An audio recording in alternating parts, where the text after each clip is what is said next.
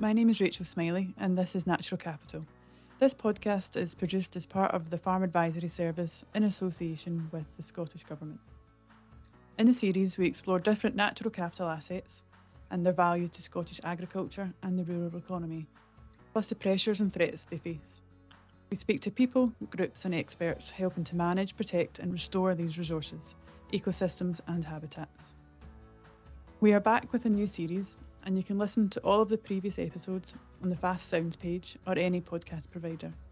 Please like, follow, and subscribe, and get in touch if you have any questions or a special natural capital story to share. We would love to hear from you. We have a great episode and guest for you today as we are joined by Dr. Jeremy Leggett. Jeremy is a social entrepreneur, writer, and climate campaigner. He has spent years working in the solar industry, written several books, and been advisor to the board of multiple companies and organisations. He is the CEO of Highlands Rewilding, which aims to rewild and repopulate the Highlands by increasing carbon sequestration, growing biodiversity, and creating green new jobs, and generating sustainable profit for purpose. Highland Rewilding's projects include Bunloit, Beldorney Estates, and they've recently added a third with Tayvallich in Argyll. Welcome to Natural Capital, Jeremy. So we'll just dive straight in. First of all, Highlands Rewilding as a company, how did it get started?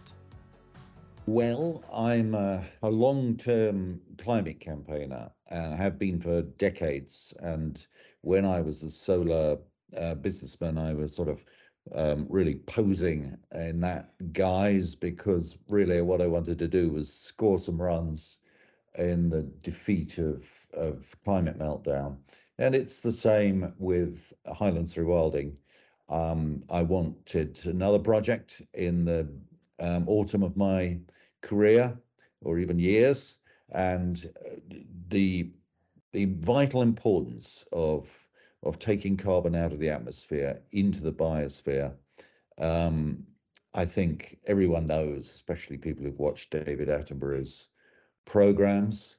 Um, eh, no matter how good we are with all the other green technologies, solar, wind, batteries, electric vehicles, unless we get this piece right and take down an awful lot of carbon, meanwhile uh, growing rather than diminishing biodiversity, we're in deep trouble. And that's what I wanted to get involved in. And that's why I set up the company. And the term rewilding, it can be interpreted incorrectly. I've had conversations with some people who think it means removing humans and their activities from land altogether. What does rewilding mean for Highland, rewilding and where do farmers fit in?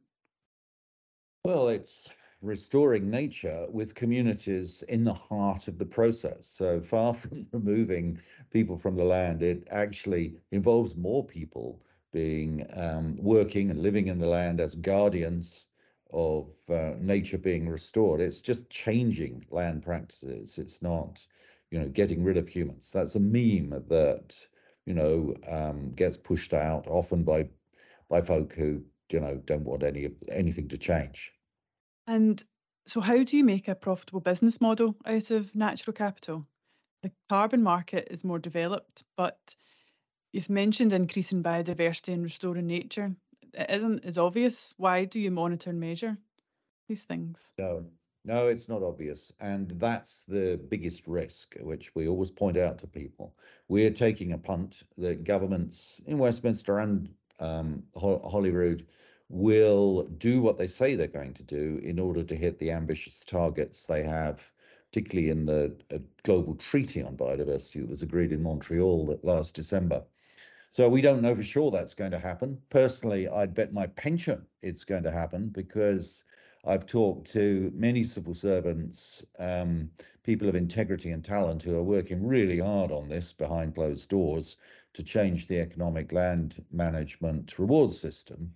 Um, and but the company is is betting that there will be a natural capital uplift credit system of some sort, and that's one of the reasons why we're doing all the um, natural capital accountancy science that we are uh, in order to help that process and ultimately profit from it at levels of ethical profitability as land management practices change. But there's no no escaping the risk. The, the governments don't always do what they say they're going to do. In our last episode, we spoke to Dr. Lorna Cole, who discussed different ways to monitor biodiversity, including citizen mm. science apps for monitoring bees on a flower. You can find a link to the show in the notes below this episode. But what innovative ways do Highland Rewildings use to monitor and measure biodiversity?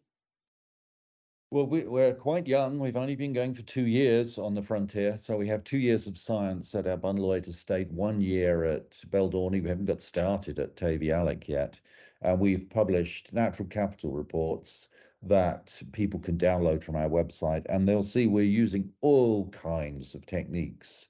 We're very lucky with both the in house scientists that we've managed to attract to the project.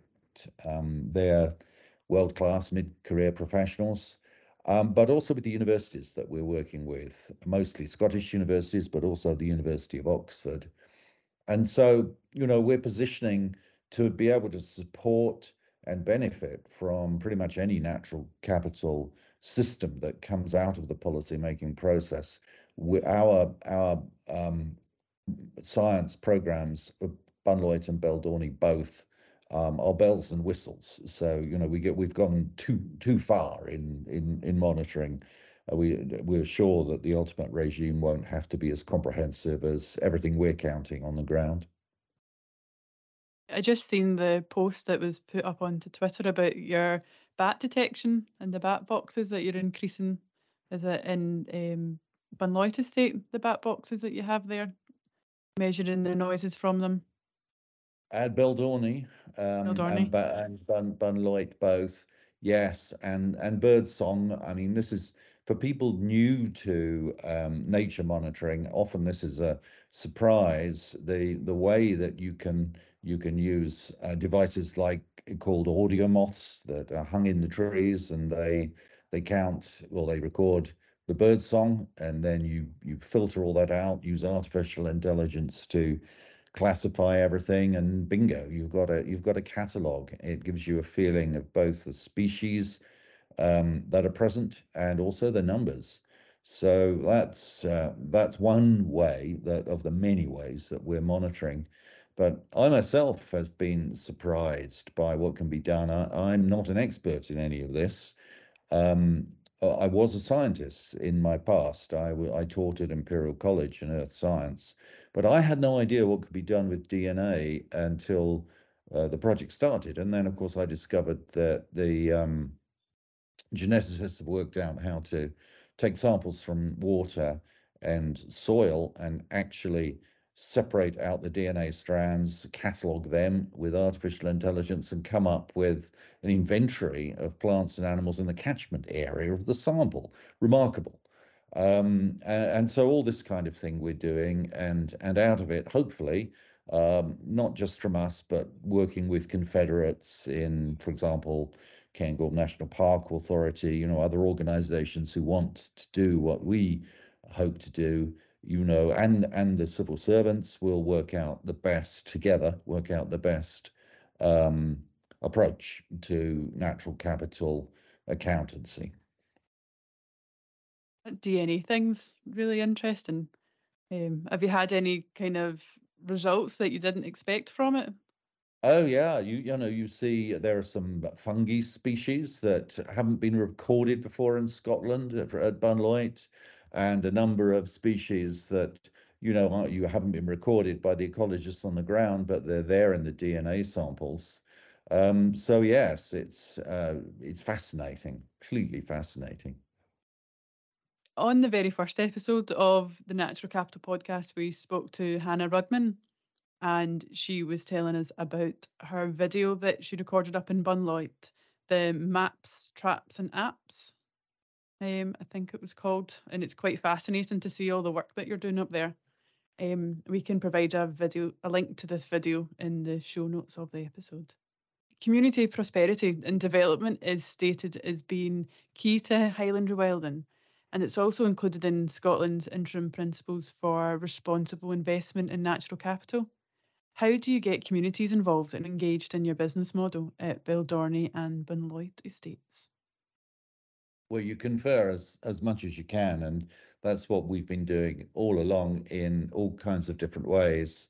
Um, probably our most successful uh, engagement so far has been at Tayvallich, where very early on, when we expressed interest in the estate, we were contacted by the uh, community association, the Tayvallich Initiative, and we've been talking to them ever since. And we're very close to um, agreeing and publishing a um, memorandum of understanding of how we, we're going to be working together for the benefit of both the community and the company, and and and hopefully that's going to be you know a real um, exemplar of how a progressive company um, can work with a community, and most of the people can be kept happy with how that um, synergy is working, including the vast majority of the people in the community. You'll, you'll never be able to please all the people, of course, and crucially the investors in the company because it is a company. It's uh, you know it's just one model. We think of ourselves as a progressive company but it has investors it needs investors. And you know that we're trying to create a balance where they can be kept happy at the same time as we're fulfilling our purpose um, which is nature recovery our mantra is nature recovery and community prosperity through rewilding taken to scale. So that's our objective, and um, so far so good. Congratulations on the purchase of Tayvallich. Um, we recorded our rainforest episode in Taynish, just um, outside, I think, the estate, um, and it was lovely to get down there. Um, so, what was it about Tayvallich that made you want to purchase it? Yeah, it was uh, it it was that and all the other habitats. It's it's got a great variety of habitats, but particularly the the scope for restoring the temperate rainforest. We we have very varied habitats at Bunloit and Beldorney, but this really does add to the inventory that we have, and of course, crucially, it has the offshore. So there's 40 kilometres of coast on this estate. And just up the road is the Scottish Association for Marine Science campus with 150 researchers. So happy days, you know, it's just going to be very, very exciting indeed. And we have a local community, uh, many of whom are very keen to get involved with us, not just, you know, evening and uh, weekends, but we, you know, pe- people looking for jobs and housing and all this sort of thing. So um, hopefully, this is going to be a very exciting project for many people. It does sound like it. And can you give the listeners any insight into the plans for the estate? What you're planning well, to do first? Yeah, from the community viewpoint, um, you know, the, the I think the single most important to them thing to them is affordable housing. The young people can't afford to even rent, or there there aren't places to rent um, in the locality, and and folk get sort of forced almost to go down to Glasgow and Edinburgh. Uh, to make their way, so affordable housing is one thing, and we've we've agreed even ahead of moving to the estate that the local community can buy um, plots that they've had their eyes on for that that purpose for social housing and um, community building. Um, so that's it. We'd just sell them that land, and you know, there's there's no question that people in the community are going to look after it the way we would want, consist congruent with our model, if you like. Um, and then I think from the company's perspective, you, you, know, we we can't expect reasonably to make ethical profits or even any profits from anything that smacks of land speculation. So we'll sell the land at cost and take that on the nose. Um, and I'm sure all our investors will be fine with that, as long as there's a quid pro quo in there where we can, whilst we wait for natural capital credits to come in, um, have have a good business in um, high value, low footfall, low impact um, ecotourism. And that's something else that local community wants as well. They don't want caravan parks and, you know, camper van fields. They're, they're, they're after um, high value, low impact uh, ecotourism. And that, of course, as a nature recovery organization, that's what we're inevitably interested in as well. Actually had someone from the Seaweed Academy onto the podcast talking about the opportunities that there is in the area um, for Tayvallich. So it is really exciting. Yes, yes, it is, and I think in two ways. There's, there's obviously the um, the the existing kelp forests. You can see them. Uh, the water's clear, and you go out in a boat, and you can see these forests down there. So we've got forest onshore and forest offshore, um, and that they they sequester a lot of carbon. So you know whatever we can do to to look after them, and there'll be assets for the ecotourism, of course, with people who want to go scuba diving and and snorkeling and see ecology that way. But then there's also potentially the scope for seaweed farming, uh, again, with huge carbon sequestration potential, seafood potential. So all these things we'll, we'll explore and um, work as best we can optimally with the community and the scientists in the area. And all these opportunities, that coincides with what you're trying to achieve with the community and creating green jobs as well. Is that all part of the plan to create the green jobs, all these different industries? Yes. So if you put the whole package together, ideally, if it all works as we hope, there'll be both housing and jobs, um, hopefully a plenty on the estate as the full spectrum of businesses grow and the natural capital credits come in and the new shape of, of land management takes place with Tayvallich, uh, you know, hopefully as, as a kind of exemplar in the front row and uh, on, on the frontier of, of all that.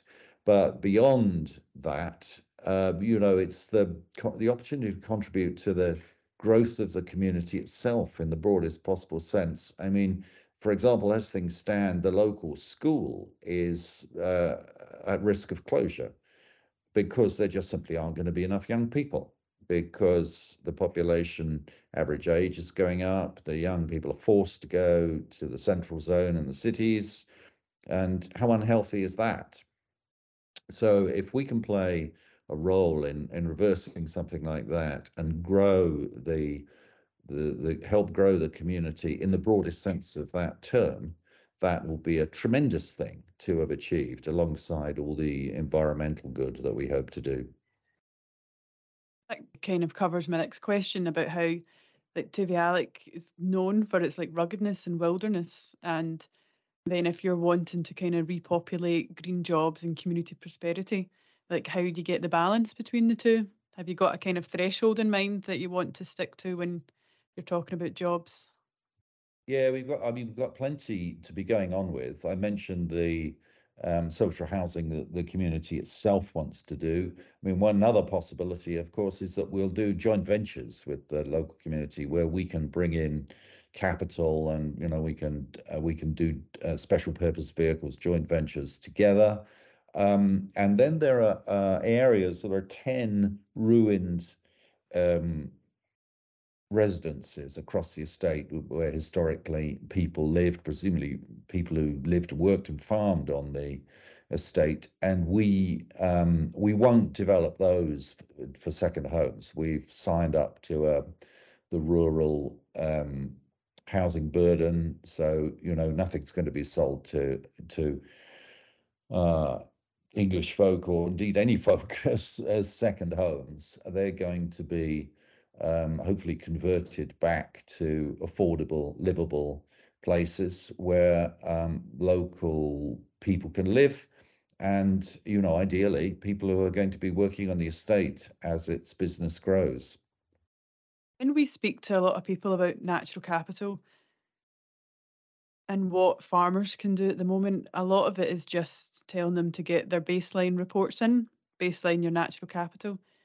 What plans do you have to baseline Tayvallich's natural capital? Is there any habitats that you want to focus on first?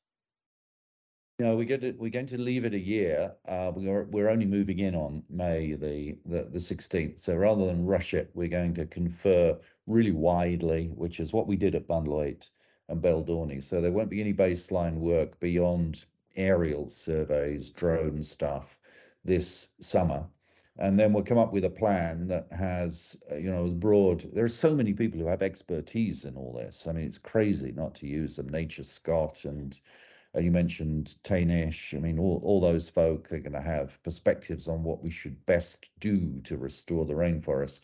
So we get all that sorted out in the first year.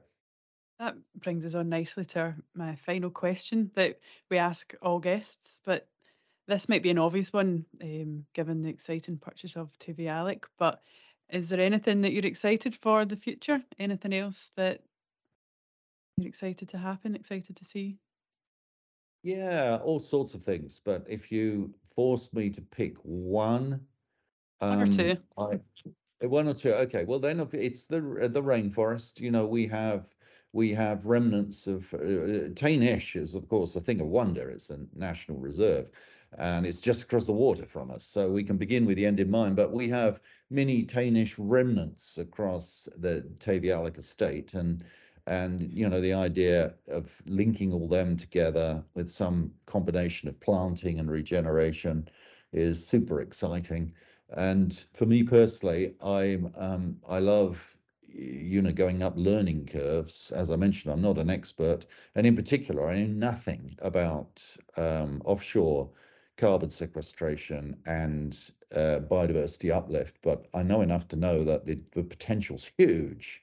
And so, you know, when we've worked out what's the best way to to to operate offshore with our compadres at SAMS and and others, I th- I'm I'm expecting that to be very exciting as well. Thank you, Jeremy, for your time today and really interesting discussion. And thank you all for listening.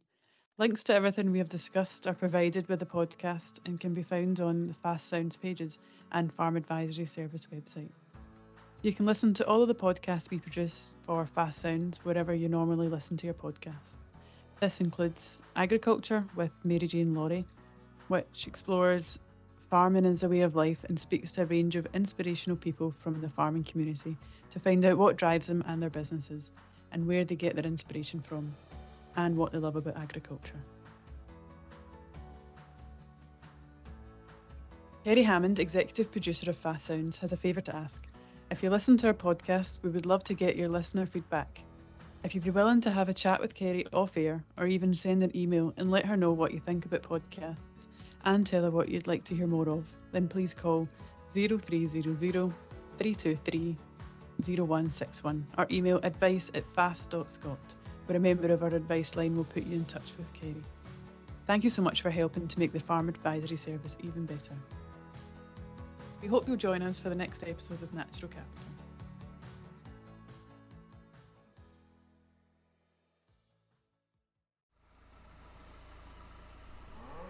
The Farm Advisory Service Podcast.